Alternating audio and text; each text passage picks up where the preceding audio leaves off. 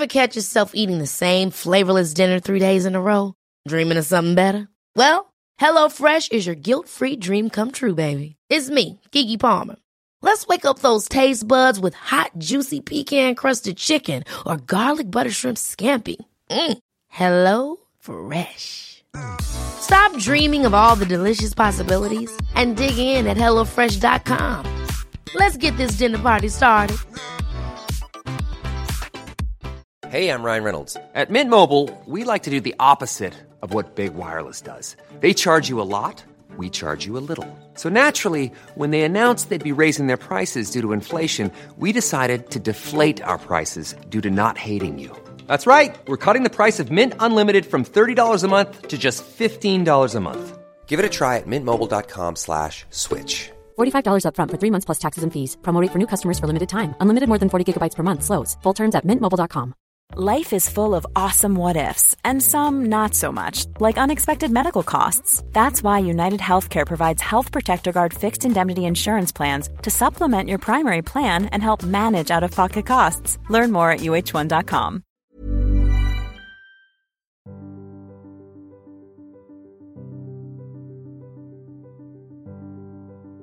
Hallå finisar! Har eh, någon av er hunnit kika in på Youtube än? Nu finns nämligen min digitala föreläsning tillgänglig för er där. Jag gästade Företagsekonomiska institutets digitala framgångsmorgon och berättade om mina bästa framgångstips för att göra din morgon så lycklig som möjligt. Gå in på Youtube och eh, sök på Lyckopodden så hittar ni den där. Men nu till veckans gäst. Hon heter Lina Kollberg och hon hörde talas om dagens ämne, fertilitetsförståelse, för första gången när hon var 20 år. Då tyckte hon att det lät alldeles för bra för att vara sant. Men efter att bokstavligen slukat kunskap om menscykeln, hormonhälsa och kvinnokroppen så började hon studera på Justice College International i Kanada för att lära sig mer och framförallt för att få en vetenskaplig grund att stå på. Hon tog examen 2019 och har sedan dess arbetat heltid med att handleda kvinnor i justismetoden. Den hittills mest använda metoden för att lära ut just fertilitetsförståelse. I dagens avsnitt förklarar Lina menscykelns alla delar, hur de hänger ihop och hur du blir vän med din menscykel. Hon förklarar massor av fördelar för oss kvinnor just att känna igen och förstå vår egen cykel. Lina menar att istället för att vi ska gå runt och skämmas över vår mens så borde vi se det som en superkraft. Och ja, jag håller verkligen med. Varsågoda!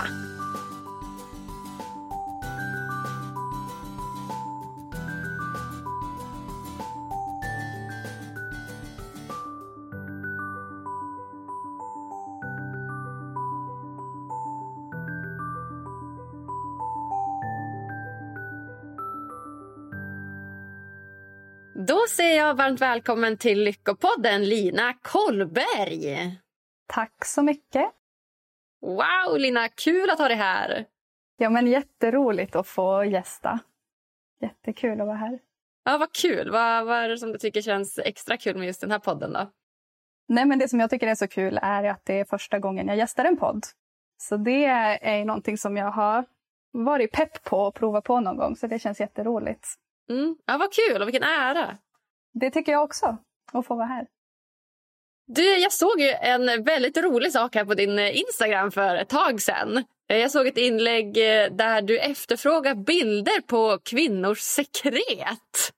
Ja. Berätta, har du fått in några sådana? Ja, men det får jag absolut. Det, det händer med jämna mellanrum att folk skickar sitt sekret till mig. Eh, och det har jag ju bett om för att jag använder det i min undervisning. Alltså en del av mitt jobb är ju att visa kvinnor hur deras sekret ser ut och lära dem att känna igen det och tolka det. Så eh, ja, det, det, det är liksom vardagsmat för mig. Ja. att få se eh, blobbar på folks toapapper. Ja, shit, där kan du inte riktigt släppa det. Det känns ju verkligen något som bland det underligaste man kan fråga någon. Du, har du någon bild på ditt sekret? jo, nej men det, det, ja, det, folk brukar vara lite sådär, klienter till mig brukar vara lite försiktiga. Oj, men jag skulle gärna vilja att du såg mitt sekret så att du kan hjälpa mig att tolka det, men är det verkligen okej okay för dig? Och jag bara, men alltså du vet inte hur många bilder jag har sett. Jag är helt avtrubbad och tycker att det här är någonting väldigt coolt och fascinerande och inte alls någonting äckligt som många kanske tycker och har fått lära sig att det är. Mm. Ja men fint, kul. Ja, jag får se sen om jag går på toa då och får på toapappret ha ett litet sekret så lovar jag att ta en bild och skicka. det är bara att skicka. ja, vad fint. Ja, nej, idag kommer ju ett minst sagt kunskapsrikt avsnitt till framförallt alla tjejer där ute skulle jag vilja säga. Det, det jag gjorde första gången jag träffade dig det var ju nästan att jag ville dra fram papper och penna och bara skriva ner allt som man fick lära sig. Så det är verkligen en rekommendation här till, till lyssnarna att fram med papper och penna för här kommer ett eh, kunskapstungt avsnitt alltså. Ja, nej, jag intervjuade ju båda våran idol egentligen för ett tag sen då eh, fantastiska Wolverine, eller då Jenny Koos, som hon heter. Ja, hon är ju min eh, kollega Just det. Och var min lärare också på när jag utbildade mig till handledare i fertilitetsförståelse. Ja, just det. Ja, och jag är ganska ny på det här ämnet också. Så att, eh, tycker att det var så spännande allt eh, som Jenny hade att berätta. Och vi eh, pratade tillsammans då i avsnitt 172 och bland annat då om ja, men, kvinnors kroppar. Det var ägglossning och det var mens och det var frågan om mensen var onödig och framförallt så pratar vi mycket om det här hemska kunskapsglappet som finns i vården då, där ja, kanske kvinnors kroppar inte alltid har prioriterats så högt. Mm. Men eh, det vi inte hann gå igenom som blev en liten cliffhanger på det här avsnittet det var ju liksom grundläggande förståelse om hur menscykeln faktiskt fungerar. Så att, eh, det är därför jag har bjudit in dig idag. Ja, och det är ju det jag älskar att prata om allra mest. Jag kan prata om det hur många gånger som helst. Ehm, just gå igenom grunderna i hur det funkar. Och det tycker jag verkligen är alla som har en menscykel, det är allas rättighet att få veta det och förstå sin egen kropp. Och jag ser så, så många, och liksom också hos mig själv, att det, har, att det påverkar oss väldigt negativt, just den här kunskapsluckan i Eh, när det gäller relationen till våra egna kroppar. Att det faktiskt gör någonting väldigt speciellt med den relationen när vi får förstå hur det faktiskt fungerar. Och får förstå att det är någonting väldigt coolt och fint istället för bara någonting jobbigt. Ja men verkligen, helt klart. Och det, det, det är ju fortfarande ett sånt himla stort frågetecken hur vi kvinnor har kunnat gå igenom liksom hela skolgången, alla liksom föreläsningar, alla kurser, alla klasser. Allt liksom som vi får ganska naturligt av samhället i form av skolgång, mm. alla årskurser och årgångar och så vidare. Och inte pratat någonting om hur 50% av Sveriges befolknings kroppar fungerar. Ja. Nej, det är helt obegripligt. Verkligen. Ja. Ja, mm. nej, så att jag är så, så himla glad att du är här idag. Och ja, men, tänk att du egentligen ska få, få guida mig i det här ämnet. För jag är ju väldigt eh, nybörjare som säkert många av lyssnarna också är. Mm. Om vi börjar från början, hur kom det sig att du eh, liksom valde att grotta in dig i menscykeln? Ja, men alltså, jag har ju känt av det där också från det att jag fick min första mens egentligen, eller kanske redan innan. Att jag tyckte att det var någonting väldigt spännande och intressant. Och någonting som jag var väldigt stolt över egentligen när jag fick min första mens. Men eh, det fick man ju inte riktigt tycka. Alltså, det var ju någonting äckligt och någonting som man skulle skämmas för. Så jag liksom la locket på det där intresset redan från början och var liksom stolt i smyg. Sådär. För det var ju ingenting som man kunde prata med någon annan om och det var, fanns ju ingen liksom, att fråga om hur det funkade egentligen. Så det var så mycket som man inte förstod och som man inte ens förstod att man inte förstod. Man visste liksom inte ens att det fanns någonting att veta om det här. Så när jag kom i kontakt med fertilitetsförståelse, det var ju när jag var 21 typ. Och hade en pojkvän och vi letade efter en preventivmetod. Och jag fick höra talas om att det finns det finns, säkra perioder finns. För det man får, får lära sig i skolan är ju ofta att säkra perioder det är den mest osäkra metoden. Det är liksom bara dumt. Och det är ju, alltså det man pratar om då är det som kallas för kalendermetoden också. Där man räknar dagar och liksom cykellängden är så här lång, ja men då så är jag fertil de här dagarna. Nästa cykel också. Och problemet med det är ju att menscykler förändras ju från månad till månad och är olika från person till person. Så det är väldigt stor risk att man räknar fel och att ägglossningen inte alls var där man, där man räknar ut att den borde vara. Men det jag fick veta då var att kroppen uppvisar vissa tecken, fertila tecken, som är vetenskapligt bevisade och som förändras i cykelns gång. Så att när din cykel, om din ägglossning flyttar på sig till exempel, så kommer också de här fertila tecken, tecknen att ändra på sig. Så du kan följa din cykel i realtid, alltså inte baserat på föregående cykler utan precis det som händer just här och nu. Och faktiskt använda det som en väldigt effektiv preventivmetod. Så det här blev ju jag jätte, Eh, helt såld på direkt och bara läste allt jag kunde komma över, vilket inte var så mycket. För det var bara sånt otroligt kunskapsglapp i det här. Alltså jag hittade ingen information och framförallt inte på svenska. Försökte liksom leta, fanns det några kurser man kunde gå och jag hittade ingenting. Och det här är ju inte särskilt länge sedan. Alltså det här är ju åtta år sedan typ. Så jag bestämde mig för att men jag får ta och utbilda mig till det här själv så att jag kan ge de här kurserna. För att det här är bara, jag ville bara dela, det här, dela den här kunskapen med alla. För, liksom, för vad det gjorde med min egen relation till min kropp och bara hur himla kul det är att hålla på med. Mm.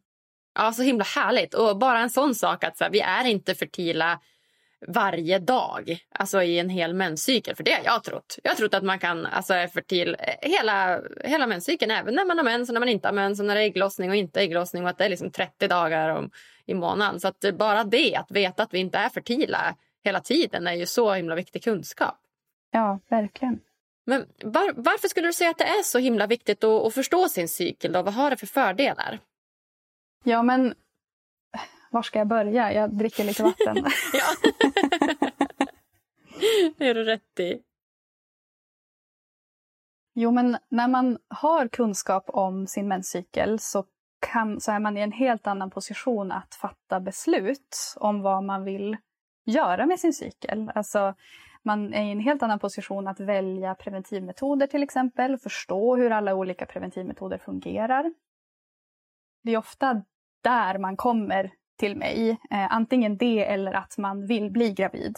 Där är det förstås en otrolig fördel att ha kunskap om när man är fertil. Eh, för eh, ja, hur ska man annars kunna tajma in på ett bra sätt? Mm. Men, men det som alla, skulle jag säga, upptäcker när de börjar kartlägga sin cykel är att nästan den största vinsten med det här är just relationen med kroppen. Att få liksom bygga en bro tillbaka till den här delen av oss själva som är så skambelagd och tabubelagd. Att få prata med varandra om våra cykler och faktiskt dela de upplevelserna. Det är så otroligt empowering att få känna att man blir kompis med sin mens och med sitt sekret. Och att faktiskt just det här att veta varje dag vad som händer inuti kroppen är väldigt, väldigt coolt. Mm.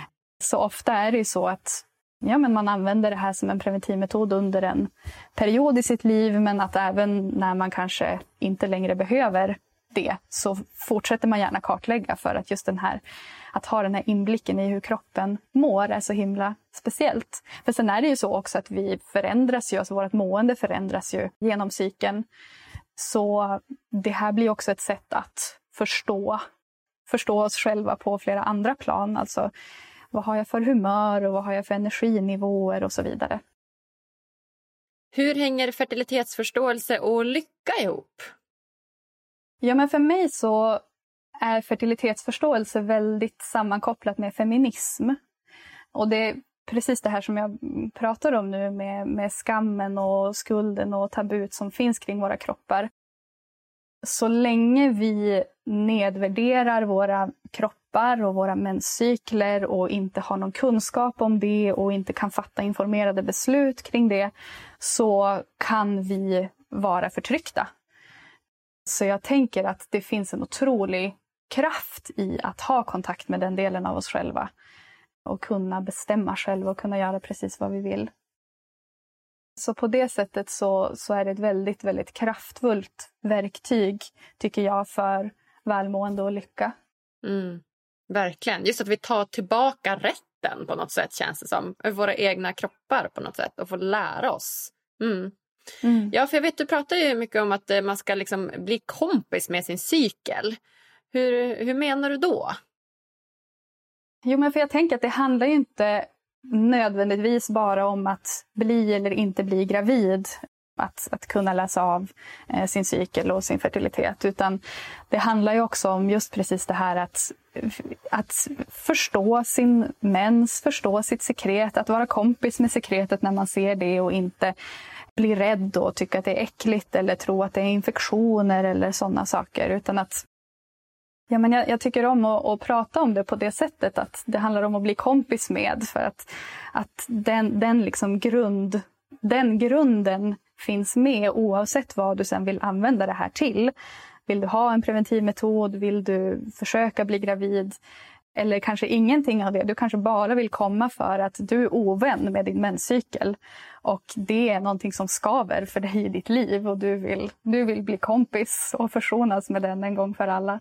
Mm. Mm. Ja, men jättebra. Och, ja, men jag kan verkligen relatera till det. Just det här med att liksom, ja, men typ när man får mens, att oftast är det, ser man det som någonting dåligt. Så Åh, nu fick jag mens igen. Du vet, så här, fasen, då kan jag inte ha på mig vita byxor eller vad man nu, eller inte ha sex kanske, eller vad man nu liksom sätter för egna begränsningar för sig själv. Men att istället så här, ja men vad, vad härligt, vad fint att, eh, att min kropp fungerar som den ska och att eh, jag faktiskt får min mens som den ska och ja, men allt det symboliserar. Så att jag tycker att det är ett superbra uttryck.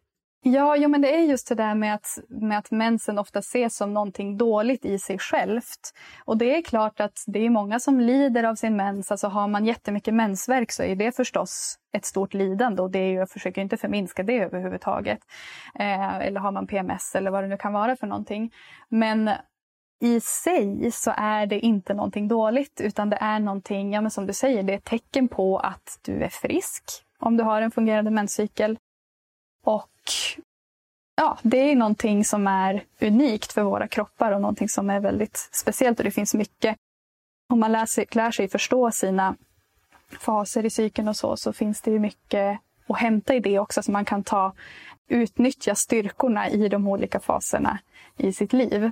Så att när jag liksom det, var, det är liksom ett annat mindset tycker jag. Att när jag insåg att alltså, vore det inte liksom, de cyklerna som jag inte har mensvärk så är det inte alls särskilt jobbigt att ha mens. Alltså mensskydd, ja men liksom, jag upptäckte menskoppen, det var också en sån där stor uppenbarelse i mitt liv. Så jag bara, men det här är, då är det inte ens jobbigt att hålla på med mensskydd utan det är bara kul.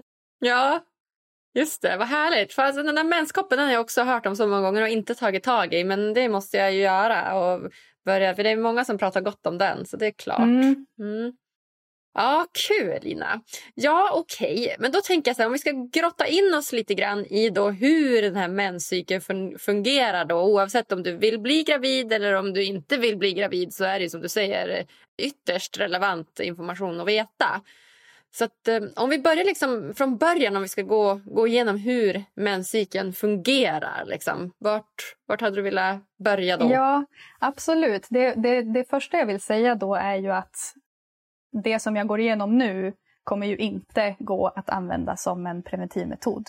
Utan det finns ju olika metoder då för fertilitetsförståelse med olika regler, olika sätt att observera de här fertila tecknen. Så när jag lär ut det så gör jag ju det under ett halvårs tid med en och samma person. Mm. Så det är en väldigt omfattande Don't try this at home. Nej, precis. Utan det här är just bara den här förståelsen för hur kroppen funkar. Mm. Och det jag också skulle vilja säga om det är att det är faktiskt relevant. Alltså din fertilitet är relevant för dig även om du aldrig vill bli gravid.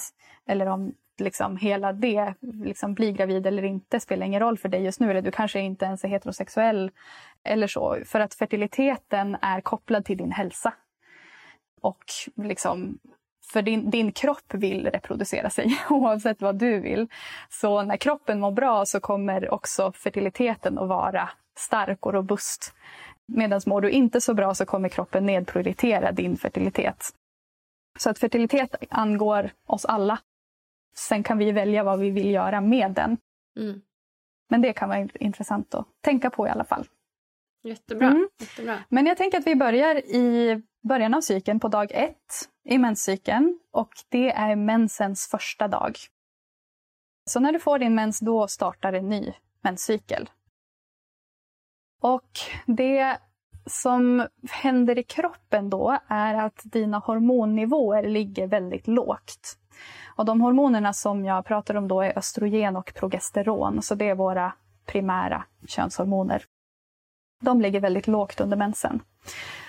Och då så finns det ett ställe i hjärnan som kallas för hypotalamus som läser av det. Så fertiliteten styrs från hjärnan. Det är hjärnan som kommunicerar med äggstockarna hela tiden via de här olika hormonerna och berättar vad äggstockarna ska göra. Så hjärnan känner då av att här är det väldigt låga hormonnivåer. Så då skickar den ut en signal om att sätta igång ett nytt gäng folliklar. Och folliklar är som blåsor kan man säga, eller äggskal kan man tänka på det som, som äggen ligger inuti i äggstockarna. Så de liksom, det sätts igång ett gäng då i början av cykeln som börjar på att växa. Och medan de här folliklarna växer så tillverkar de östrogen. Så östrogenet som vi har i kroppen kommer i huvudsak från just de här växande folliklarna. Och östrogen har ju väldigt många väldigt många olika funktioner i kroppen. Men, men vad gäller menscykeln så en sak som det gör är att det stimulerar cervix. Alltså cervix är det som kallas för livmodertappen också, eller livmoderhalsen som sitter liksom nedre delen av livmodern. Man kan känna den om man sticker in ett finger i vaginan så sitter den högst upp som en liten, eh, som en liten boll med ett hål i, typ. Mm. Eh, cervix eh, heter den. Och den börjar tillverka sekret när vi har östrogen i omlopp. Och det är det här sekretet som man då kan lära sig att känna igen.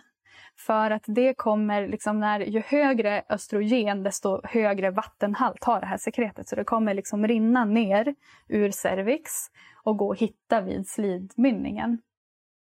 Och beroende på liksom östrogennivåerna så ser det här sekretet också olika ut. Så att i början när det är liksom sådär halvhöga nivåer av östrogen så kan det här sekretet vara krämigt, vitt, tjockt, kan vara klibbigt eller klistrigt, degigt eller så. Lite som en handkräm kanske eller någon sorts deg. Ja, ja, ja. Eh. Men om vi stannar där då, det här sekretet. För att, Ja. Okej, så att då, ja, dag ett skriva ner liksom mensens första dag och sen börjar du producera de här foniklarna och hormonerna är låga och så vidare och så vidare. Hur lång tid liksom, för se, man brukar väl ha mens ungefär är det en vecka, typ sju dagar? Ja, tre, tre till sju dagar är Ja. det normala. Mm. Just det.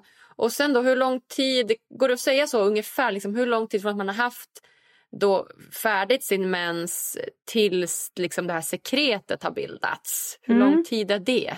Mm. Det är det här som är det intressanta.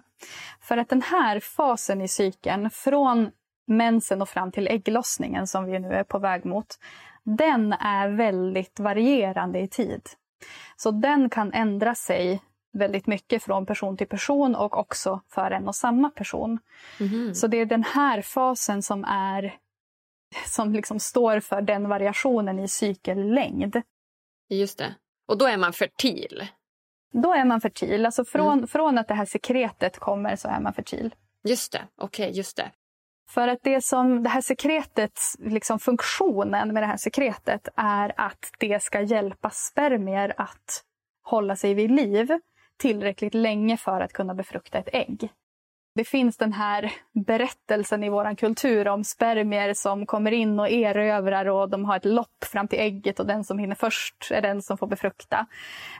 Men det här är inte riktigt så det går till för att om vi inte hade sekretet så skulle spermierna inte ens kunna klara sig. De kommer inte in. Och vi har en, en miljö i vår vagina som är väldigt bra för vår vagina men väldigt dålig för spermier. Så den dödar spermier helt enkelt. Okej, okay, Den är liksom en spermiedödarmaskin. Ja, när vi inte har det här sekretet då. För sekretet kommer där och det ändrar på pH och det, det liksom innehåller näringsämnen och grejer som spermier behöver. Och det bildar gångar som spermierna kan simma igenom. Så de kan simma upp in i cervix och vänta där i upp till fem dagar på att det ska bli en ägglossning och komma ett ägg. Så den fertila tiden är ju framförallt den som är före ägglossningen. Och det som är lurigt med det är ju att ägglossningen kan komma lite när som helst. Den kan komma väldigt tidigt en cykel, det kan komma väldigt sent en annan cykel. Så det vet man ju aldrig i förväg. Det är därför kalendermetoden inte funkar. Men sekretet kommer ju, alltså för sekretet tyder ju på att de här folliklarna ligger och växer och är på väg mot en ägglossning. Så när man ser det här sekretet så vet man ju att nu är det folliklar som växer, nu är vi på väg mot en ägglossning. Just det, just det. Och de här, just det, jättebra. Och det här, för att det här eh, sekretet som vi har pratat om nu ofta, det är ju det är något man kan faktiskt märka av så att man kan som du säger avläsa att okej okay, nu håller jag på att bli, bli fertil. Men jag trodde ju länge att det här sekretet var själva äggen. Alltså som lossade från då Fifi. Precis, och det här tror man ju ofta, alltså för det, det som händer sen när östrogenet blir högre, när det har sin liksom högsta nivå, är ju att det här sekretet blir ännu våtare. Det blir genomskinligt och det blir stretchigt så här som man kan sträcka ut det mellan tummen och pekfingret. Typ som rå äggvita. Så då tror många, tror jag, på grund av det, att ja, men det, det, det är äggvitan som kommer när ägget kläcks. Verkligen! Men det, det är ju så det Ja, men precis. Men det är ju inte så. Då, utan det, sekretet kommer före ägglossningen. Och är inte ett bevis på ägglossning ens. Nej, utan det kan också bli så att, för ägglossningen är väldigt stresskänslig. Alltså det är mycket som händer hormonellt kring ägglossningen så är du, blir du sjuk precis där till exempel, det, det kan ju vara vad som helst, vilken typ av stress som helst, så kanske ägglossningen ställs in. Och så kommer den igen liksom en vecka efter det eller så kommer den inte alls den cykeln eller det kan ta flera månader innan den kommer. Alltså det kan ju se ut på väldigt många olika sätt. Men då kan du ändå ha sekretuppbyggnaden för att du har ändå folliklar som ligger och växer och försöker ta sig mot ägglossning, vad det är att det inte blir av. Just det. All right. Okej, okay. så då är det då sekretet som kommer och då vet man att okej, okay, från och med nu och ungefär fem dagar så är jag fertil. Ja, alltså jag är fertil tills jag har bekräftat att min ägglossning har hänt. Och det är ju ofta så brukar det vara omkring en vecka. Men som sagt, om, om ägglossningen av någon anledning skulle bli uppskjuten så blir det ju längre tid. Så det som händer till slut då är ju att östrogenet når en väldigt, liksom, sin högsta punkt. Och hjärnan återigen då läser av det och känner att okej, okay, men vid så här mycket östrogen måste det finnas en follikel som är stor nog och redo att kläcka. Så då skickar hjärnan en annan signal till äggstockarna om att ägglossa. Så follikeln brister och ägget åker iväg och fångas upp av äggledaren. Och det är då i äggledaren som det stöter på spermier om det skulle bli en befruktning. När ägget har blivit lossat så lever det i ungefär ett dygn bara. Så det är liksom bara under det väldigt korta fönstret som det faktiskt kan bli befruktat. Mm -hmm. Men som sagt, de spermier som då befruktar det kan ju ha funnits redan i fem dygn inuti cervix och väntat. Just det, okej. Okay. Mm. Mm, just det, spännande. Så egentligen är det ju ett ett, ett kort, det är ju väldigt, väldigt kort fönster om man tänker liksom en, en månad. Mm. Exakt, och det är därför som, som det här sekretet är så livsviktigt. Alltså det är ju det som förlänger det här fertila fönstret till att vara fem dagar före ägglossningen också. för att kunna liksom, jag menar att man i alla fall ska ha de här sex dagarna på sig då och ligga och att det ska ha liksom hunnit komma in några spermier som, som väntar runt. För det blir för svårt att pricka in annars om det bara skulle vara ett dygn. Ja, och jag tänker på det också att om du, som du säger, att om den här äh, psyken är så pass stresskänslig, alltså är så pass känslig för stress, så kan jag bara tänka mig vad det då gör liksom av med att stoppa i sig massa olika liksom, piller och tabletter eller hormoner. Alltså om det redan är så stresskänsligt så kommer vi och ska proppa med allt annat för att stänga av och ändra om liksom hela kroppens funktioner. Så bara där kan man ju förstå varför det finns så pass stora biverkningar på de ja, men, olika metoderna som finns idag för att inte bli gravid. Så, mm. Precis, och varför folk har så mycket problem med sina menscykler. Ja, precis. Mm. Exakt. Och mm. Jag vet inte hur det ser ut med typ Ja, men är det, hur ser det ut med så här barnafödande och sånt? Alltså är det liksom, om man tänker att bli fertil, är det, är det vanligt att inte kunna bli fertil idag? Alltså att inte kunna få barn idag, om man vill det? Ja, nu har inte jag någon statistik på det så jag vill inte uttala mig supertydligt men, men det, jag vet att mina liksom, kollegor eller gamla mentorer som har jobbat med det här väldigt länge har sett liksom, en gradvis ökning av infertila eller subfertila menscykler. Eh, och att det har blivit, folk har fått mer problem med att bli gravida. Och spermiekvaliteten också ser vi ju att den går ner. Så det gäller ju absolut inte bara kvinnor utan det Nej. gäller alla. Mm. Ja, verkligen. Det är verkligen någonting att, att, att, tänka på. Det är något som man verkligen förstår när man proppar i sig massa olika preparat för att stänga av sin, sin menscykel. Så att, eh, tänker mig att det här verkligen kan då hjälpa en ifall det är så att man är ofrivilligt eh, barnlös eller någonting. Att, man, ja, att det här faktiskt är en metod att, att kunna hjälpa. Mm. Ja, spännande. Just det. Mm. Okej, okay, right. men är du med så här långt? Ja, det, men det är jag. Det är jag. jag vi är ungefär någonstans, man har gått halvvägs. Eh, ja, jag. precis. Lite mer vi är vid ägglossningen. Ja, mm. men precis. Mm. Ja, men så den här fasen den kallas för follikelfasen, alltså den, den, fasen från mensen och fram till ägglossningen. Den kan alltså ändra sig väldigt mycket i tid. Det man brukar säga är ju, ja men har du en 28 dagars cykel så är ägglossningen på dag 14. Det är ofta det man får höra, men det går inte att säga så. Alltså det är någon sorts medelvärde bara, eller liksom att det är enkelt att förklara på det sättet. Men alltså ägglossningen kan komma på dag 7 och den kan komma på dag 130. Liksom. Så, så den här är liksom den instabila perioden i cykeln. Efter det så kommer lutealfasen, den ska vi prata om nu lite grann. Och den är väldigt stabil. Den är ungefär två veckor i varje cykel. Så det som händer då är att ägget har åkt iväg och blivit befruktat eller inte. Men det som händer i äggstocken är ju att den här gamla follikeln finns ju kvar. Och den blir då ombildad till någonting som kallas för gulkropp. Och den här gulkroppen den tillverkar progesteron. Så då går vi över till det här andra hormonet som blir det dominant, alltså liksom östrogen är dominant i första fasen och så progesteron i den andra fasen. Och progesteron har helt andra effekter i kroppen. Det som det gör med sekretet är att det torkar upp. Så det slutar liksom rinna ut sekret ur slidan och kommer kännas torrt istället. Och det här kan man ju uppleva som en väldigt tydligt skifte från det här väldigt liksom halkiga och glatta genomskinliga sekretet till att det är liksom helt snustort vid slidöppningen. Det tydliga skiftet är ju ett, ett tecken på att ägglossningen har varit, inte ett bevis återigen då, men, men det är i alla fall ett tecken på att det kan vara så. Det som också händer är att vår kroppstemperatur går upp några tiondelars grad. Så det är det här man använder om man använder natural cycles och tar tempen varje morgon så är ju det det här man mäter då att progesteronet får temperaturen att höjas. Så ser vi den här höjningen då är det ett bevis på att vi har ägglossat. Just det, ja, den har man ju hört om. Mm. Mm, precis. Och det handlar om några tiondelars grad, det är inte särskilt mycket men, men det går att se väldigt tydligt om man har en termometer som är gjord för att mäta just det här. Så den kommer då fortsätta vara hög under hela lutealfasen, alltså från ägglossningen och fram till nästa mens.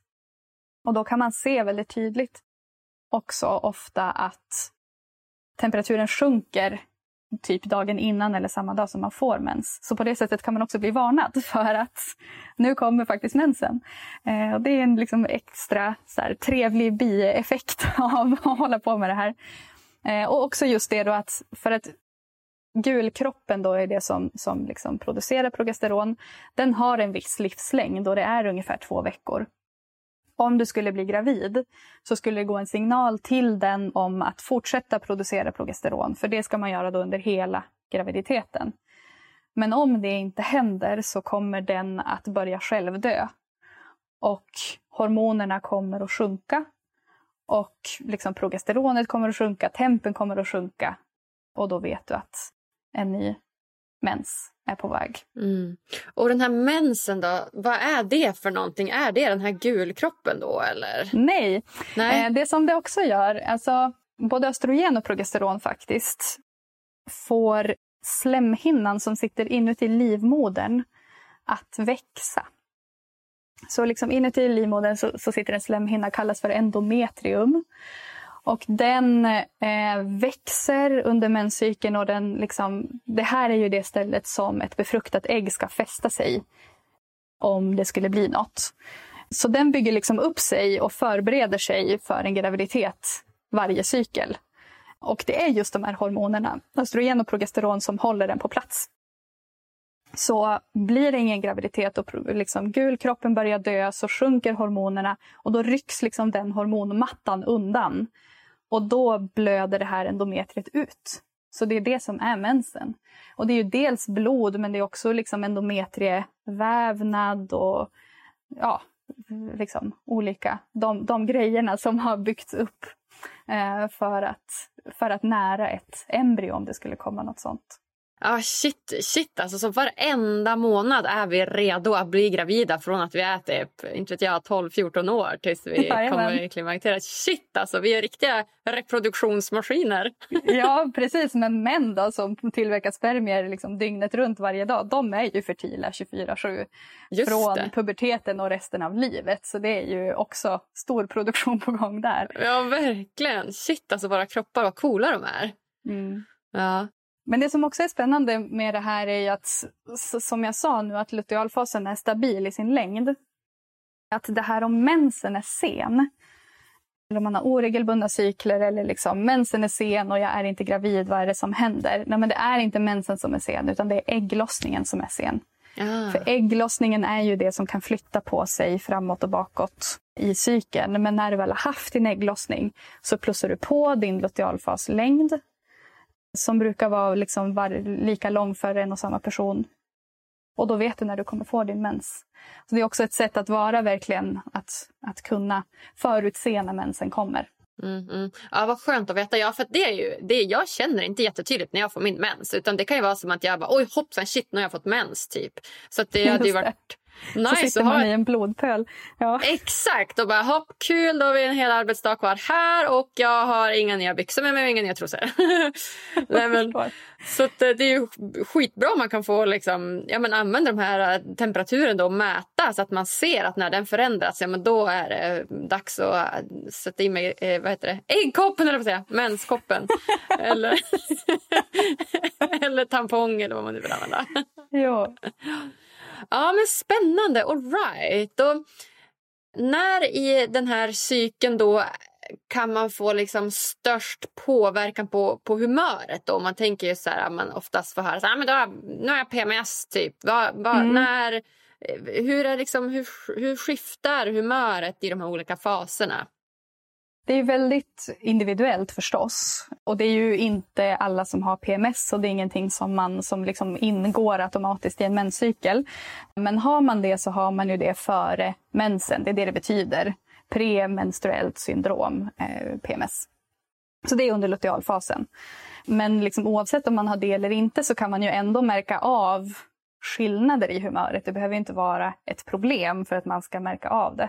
Så det är väldigt många som känner, ja men under mensen kan man ju också ofta känna att man vill ta det lugnt och inte hålla på liksom vara ute och flänga så mycket kanske. Sen eh, under follikelfasen och precis vid ägglossningen så är det vanligt att man känner sig att man har hög energi, man har mycket sexlust, man är social och liksom utåt, vad heter det? Extrovert. Eh, och vill liksom, ja, hög energi, explosiv, explosiv energi brukar det vara då.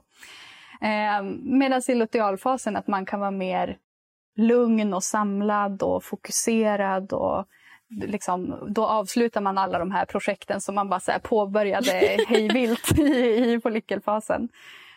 Just Så, det. men det här är ju som sagt det här är så himla individuellt och det här är också en väldig liksom, fördel med fertilitetsförståelse. Att när du kartlägger din cykel så kan du också kartlägga ditt humör. Och det är ju, jag vet ju många till exempel som inte ens visste att de hade PMS-problem förrän de började skriva ner. Alltså man trodde kanske att man var bipolär. Men så börjar man skriva ner och upptäcker att men det är ju alltid fem dagar före mensen. Men det behöver ju som sagt inte vara så stora problem heller. Det behöver inte ens vara problem. Det kan bara vara just det där att ja, men vet jag om att jag blir jätte liksom, karismatisk vid ägglossning, ja men boka in möten den veckan. Eller liksom att man faktiskt kan lära känna sig själv på det sättet och anpassa sitt liv efter det. Mm. Ja, men alltså, snacka om fördel. Och det är därför det här förlegade arbetssystemet inte heller passar för någon. Alltså det här Ja, med verkligen. ja, du ska jobba 8-17 varje dag och jag har lunch mellan 12 och 1 varje dag och det är väldigt status och, och liksom pass, ska vara hela tiden samma sak hela månaden och alla månader. To, alltså 11 av 12 månader per år. Och sen har vi en kropp som bara förändras så här liksom varje månad från liksom dag till dag. Så det är, ja, det är verkligen något man borde Ja, ta men- mer hänsyn till. Ja, men det är ju anpassat efter män, det systemet. Det är anpassat för män. Helt sant. Mm. Ja. Inte okej. Nej, Nej, det är det inte. Vi är, vi, Så det är ju svårt, alltså även när man har fått lära sig det här, att ändå behöva leva i en värld där man måste liksom försöka pressa sig in i de grejerna ändå. Men liksom, så det, det, ja, det går ju till en viss gräns och beroende på vilket jobb man har. Att anpassa sitt liv efter sin cykel. Men alltså, ju mer vi är som kan det här och som vill det här så, så tänker jag att det kan ske en förändring. Mm. Ja men verkligen inte konstigt att liksom, det enda jag kan tänka mig är att vara egenföretagare och jobba liksom på mina villkor medan när jag är motiverad och när jag är inspirerad och när jag är liksom peppad och, och taggad och sen kunna liksom jobba så mycket som jag bara vill då. Och sen kan jag ta det lite lugnare under vissa perioder då kanske under den ja, delen av cykeln då jag känner mig mer liksom lugn eller introvert eller tillbakadragen och så. Så att eh, Ja, nej, det här är ju verkligen något. Liksom, vi är 50 procent av liksom, världens befolkning. Vi behöver få lika mycket plats i arbetssystemet som män. Alltså, det är bara, Verkligen. Ja, Det är dags Ja. för det nu. Mm. det är dags för det nu. Gud, ja, jag märker det. Jag går, går igång på de här frågorna. Vad roligt. Ja, men vad spännande. Just det. Och eh, ja, precis, då har vi pratat egentligen lite grann om de här olika faserna och lite ol- vilket humör man är på eh, och så vidare då, i de här olika faserna. Och om vi då ska skicka med till lyssnarna då, som, som vill börja med att kartlägga sin, sin cykel och börja med liksom att ja, men förstå sin kropp bättre. Vad, vad, vad ska de börja med? Har du något liksom, tips till dem för att lära känna kroppen? Ja, alltså det första är ju skriv ner hur du får mens. Det, är ju, det gör ju väldigt många redan. Så nästa steg blir ju då också att ja, men börja kika efter sekret. Alltså när du torkar dig, känn efter hur känns det? Alltså det kan också kännas väldigt olika. Känns det torrt eller känns det halkigt? Känns det som att handen bara så här säger tjoff och slår i toan? Liksom. Eh, det är ett tecken på att du har sekret där. Titta på toapappret, ser du någonting? Känn på det du ser. Alltså bekanta dig med det här. Det är inte farligt. Det är liksom ett... Det är något coolt. Skitcoolt! ja, och ehm, ja, men vill du försöka identifiera din ägglossning, ja, men börja ta din temp. Det finns ju olika termometrar då som är gjorda för det. Alltså det går inte att använda en vanlig febertermometer utan det ska vara en basal kroppstermometer som det heter då. Basal body thermometer som då kan mäta av det här. Och det tempen, den, den tempen tar man ju direkt på morgonen när man har vaknat. Så kan man skriva ner den gärna i en, i en graf, liksom, inte bara anteckna i kalendern för då får man liksom inte den här överblicken. Utan liksom skriv det, ner det i, i någon sorts karta och se. Vill man börja kartlägga sin cykel, prova på, liksom, känna igen sitt sekret, ta sin temperatur, räkna ut sitt temperaturskifte och så, så har jag en eh, onlineföreläsning på Vi lägger väl en länk till det i profil eller i vad, vad heter det? Texten, absolut. Ja. ja, avsnittstexten, jättebra. Där går igenom just precis, igen då, menscykeln men också hur ser sekret ut? Hur kan man titta efter det? Hur ser temperaturskiften ut? Vad ska man använda för karta? Ja, men alla de sakerna, bara så att man kan sätta igång. Och sen vill man lära sig en metod och vill man ha en preventivmetod eller vill ha hjälp med att bli gravid och hur man kan tänka då så har jag ju kurser i justismetoden. Så då kan man läsa på min hemsida fertilitetskoll.se. Mm. Gud vad bra. Ja, så himla bra, jättebra. Just den här startup online-föreläsningarna på boenden tror jag mm. kommer att bli så ja, men bra. Den är väldigt bra för den är, det är, liksom, ja, men det är en och en halv timme, kostar inte jättemycket. Det är ett bra sätt att sätta igång. Ja, ja mm. ja absolut. Ja men super, jättebra. Så rent ja, men sammanfattningsmässigt då om man liksom är kvinna och vill börja kartlägga sin cykel, förstå sitt mående, förstå sin hälsa och bli lite lyckligare ska jag säga så skulle jag då börja med att skriva ner mensens första dag. Kolla efter sekret och då vet man att nu är ägglossning på väg. Under den här perioden så är jag fertil. Och också då ta tempen och eh, göra det varje dag, gärna på morgonen och inte med en vanlig febertermometer utan en sån här basal kroppstermometer. Då har man liksom tre första steg som man kan börja med då om man vill lära känna sin kropp. Det är toppen. Precis. Och det fjärde skulle jag vilja lägga till då att skriv också ner hur du mår på samma ställe. Så att du kan börja följa just de här humörskiftningarna och se ifall att det hittar du något intressant mönster för just dig som, du kan, som kan hjälpa dig att förstå dig själv. Ja, jättebra. Så himla bra. Jättebra. Tack snälla Lina för det här. Ja, men tack själv. Ja, men du, då tänker att vi hoppar in på de här sista frågorna då, eh, du och jag, innan vi lämnar varandra. Mm. Och eh, den första frågan är ju då, vad gör dig riktigt lycklig? Ja, då måste jag säga att det är folkdans. Oh. Alltså, det finns få saker som är så liksom som är så härliga som att dansa polska med en riktigt liksom, bra danspartner och få gå in i polskesnurren. Det är liksom, då kan jag få en sån här lyckorus. Mm, vad kul! Fast folkdans. Jag ser mig framför oss i såna här, eh, Sverigedräkter nästan som man har på typ, eh, hade förut förr i tiden på typ midsommar. Man du vet, dansar runt och du vet, så här, armkrok snurrar runt och sånt. Är det så? Det är, nej, det är inte nej. så. Det är, det är en vanlig missuppfattning. Det är inte riktigt så det ser okay, ut. Okay. Nej, men jag har eh, spelat fiol i, i hela mitt liv och varit, varit liksom i folkmusikvärlden. Och det är fantastisk musik och jätterolig dans. Så det är... Mm. Härligt. Är det något du gör liksom regelbundet någon gång i veckan? Sådär, eller? Ja, alltså är det inte pandemi så gör jag det. Vi har ett dans, en dansgrupp här i, i Umeå för unga folkdansare. Så det, det brukar jag göra en gång i veckan när man får göra det. Det, det är en sån där, sätter liksom guldkant på tillvaron och få komma och dansa en mm. gång i mm. veckan i alla fall. Mm. Mm. Ja, vad kul, vad kul. Vilket är ditt bästa lyckotips? Gör det du vill göra och inte det som du tror att andra tycker att du borde göra. Eller det som samhället säger att du borde göra eller det som alla andra gör. Utan det som, gör det som känns rätt i din mage och i ditt hjärta. Mm.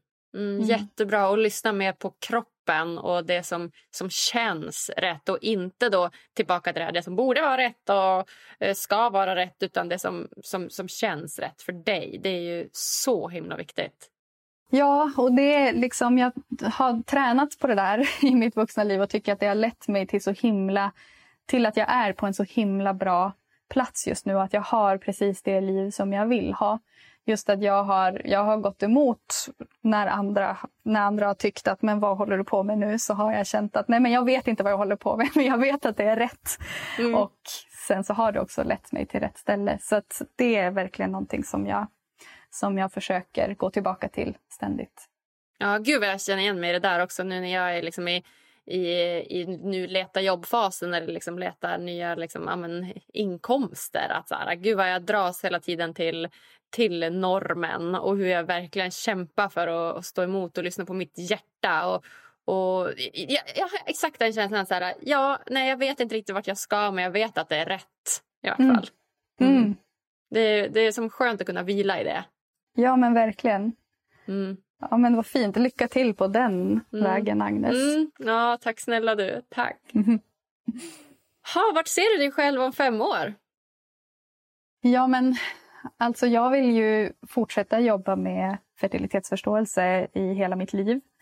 Jag har svårt att se mig själv gå i pension än, så jag tänker att nej, men jag kommer bli den här gumman som alla kommer och frågar om mens. men det är inte riktigt om fem år som jag kommer vara en sån, tänker jag. Nej, men jag hoppas att jag kommer fortsätta hitta fler sätt att sprida den här kunskapen till andra. Nu hittills så har jag ju mest jobbat med kurser där jag har lärt, lärt ut det här till liksom enskilda klienter. Men jag hoppas ju komma ut och kunna föreläsa mer och ja, men vara med i poddar så att fler kan få upp ögonen för det här och få, och få tillgång till den här häftiga kunskapen. Mm. Ja, vad fint. Mm. Ja, nej, är det något så slutligen som du känner att du vill dela med dig av till lyssnarna som du inte har fått, fått säga än? Nej, men jag skulle bara kunna tipsa om att på de här onlineföreläsningarna så gör jag med jämna mellanrum frågewebinar. Alltså man kan skicka frågor till mig. Man kan hitta mig på Instagram, fertilitetskoll, eller på Facebook och skicka ett meddelande med en fråga om menscykeln eller fertilitet eller sånt som rör det här. Och så samlar jag ihop ett gäng frågor med jämna mellanrum och spelar in en föreläsning som man kan köpa och titta på. Så det är väl, välkomna med alla era frågor. Jag besvarar dem gärna. Ja, fint. Ja, alla, alla ni tjejer, kvinnor, damer, tanter och allt vad det nu är som har en, som har en menscykel. Välkomna att höra av er till Lina då. Mm. Ja, tack snälla Lina för att du kom hit och tack snälla för all den här kunskapen. Nu jäklar ska jag också bli ännu mer noggrann på att skriva ner när jag har min mens och även ja, men, skaffa alla de här verktygen så att jag kan, så att jag kan bli, ja, men, lära mig mer om min kropp och, och min hälsa. Så att jag säger bara tack, tack, tack snälla Lina för att du kom och gästa mig här på Lyckopodden. Tack så mycket.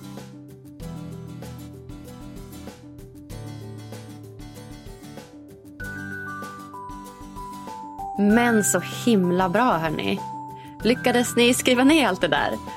Ja, om inte så finns ju självklart avsnittet kvar i din favoritpoddspelare. Så att eh, du kan ju gå tillbaka och lyssna vid behov. Men hur bra var inte det där? Att lära sig mer om menscykeln och de olika delarna. Helt sjukt att jag inte vet mer om det sedan tidigare. Ja, tack snälla Lina för att du valde att dela med dig av din fantastiska kunskap. Så himla värdefullt. Och fina ni, om ni också tyckte det här avsnittet var lika bra som jag så skulle jag bli jätteglad om ni ville gå in på iTunes eller Podcaster och klicka i så många stjärnor som du tycker det här avsnittet förtjänar.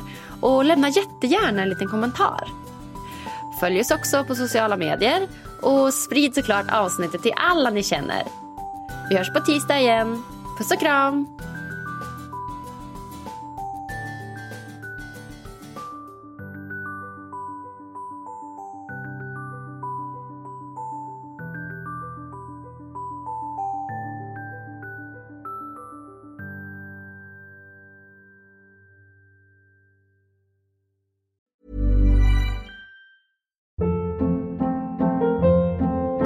Hold up. What was that? Boring. No flavor. That was as bad as those leftovers you ate all week. Kiki Palmer here, and it's time to say hello to something fresh and guilt-free. Hello Fresh. Jazz up dinner with pecan-crusted chicken or garlic butter shrimp scampi. Now that's music to my mouth. Hello Fresh. Let's get this dinner party started. Discover all the delicious possibilities at hellofresh.com.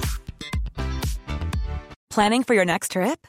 Elevate your travel style with Quince. Quince has all the jet setting essentials you'll want for your next getaway, like European linen, premium luggage options, buttery soft Italian leather bags, and so much more. And is all priced at 50 to 80% less than similar brands. Plus, Quince only works with factories that use safe and ethical manufacturing practices. Pack your bags with high-quality essentials you'll be wearing for vacations to come with Quince. Go to quince.com slash pack for free shipping and 365-day returns. Hi, I'm Daniel, founder of Pretty Litter. Cats and cat owners deserve better than any old fashioned litter. That's why I teamed up with scientists and veterinarians to create Pretty Litter. Its innovative crystal formula has superior odor control and weighs up to 80% less than clay litter. Pretty Litter even monitors health by changing colors to help detect early signs of potential illness. It's the world's smartest kitty litter. Go to prettylitter.com and use code ACAST for 20% off your first order and a free cat toy. Terms and conditions apply. See site for details.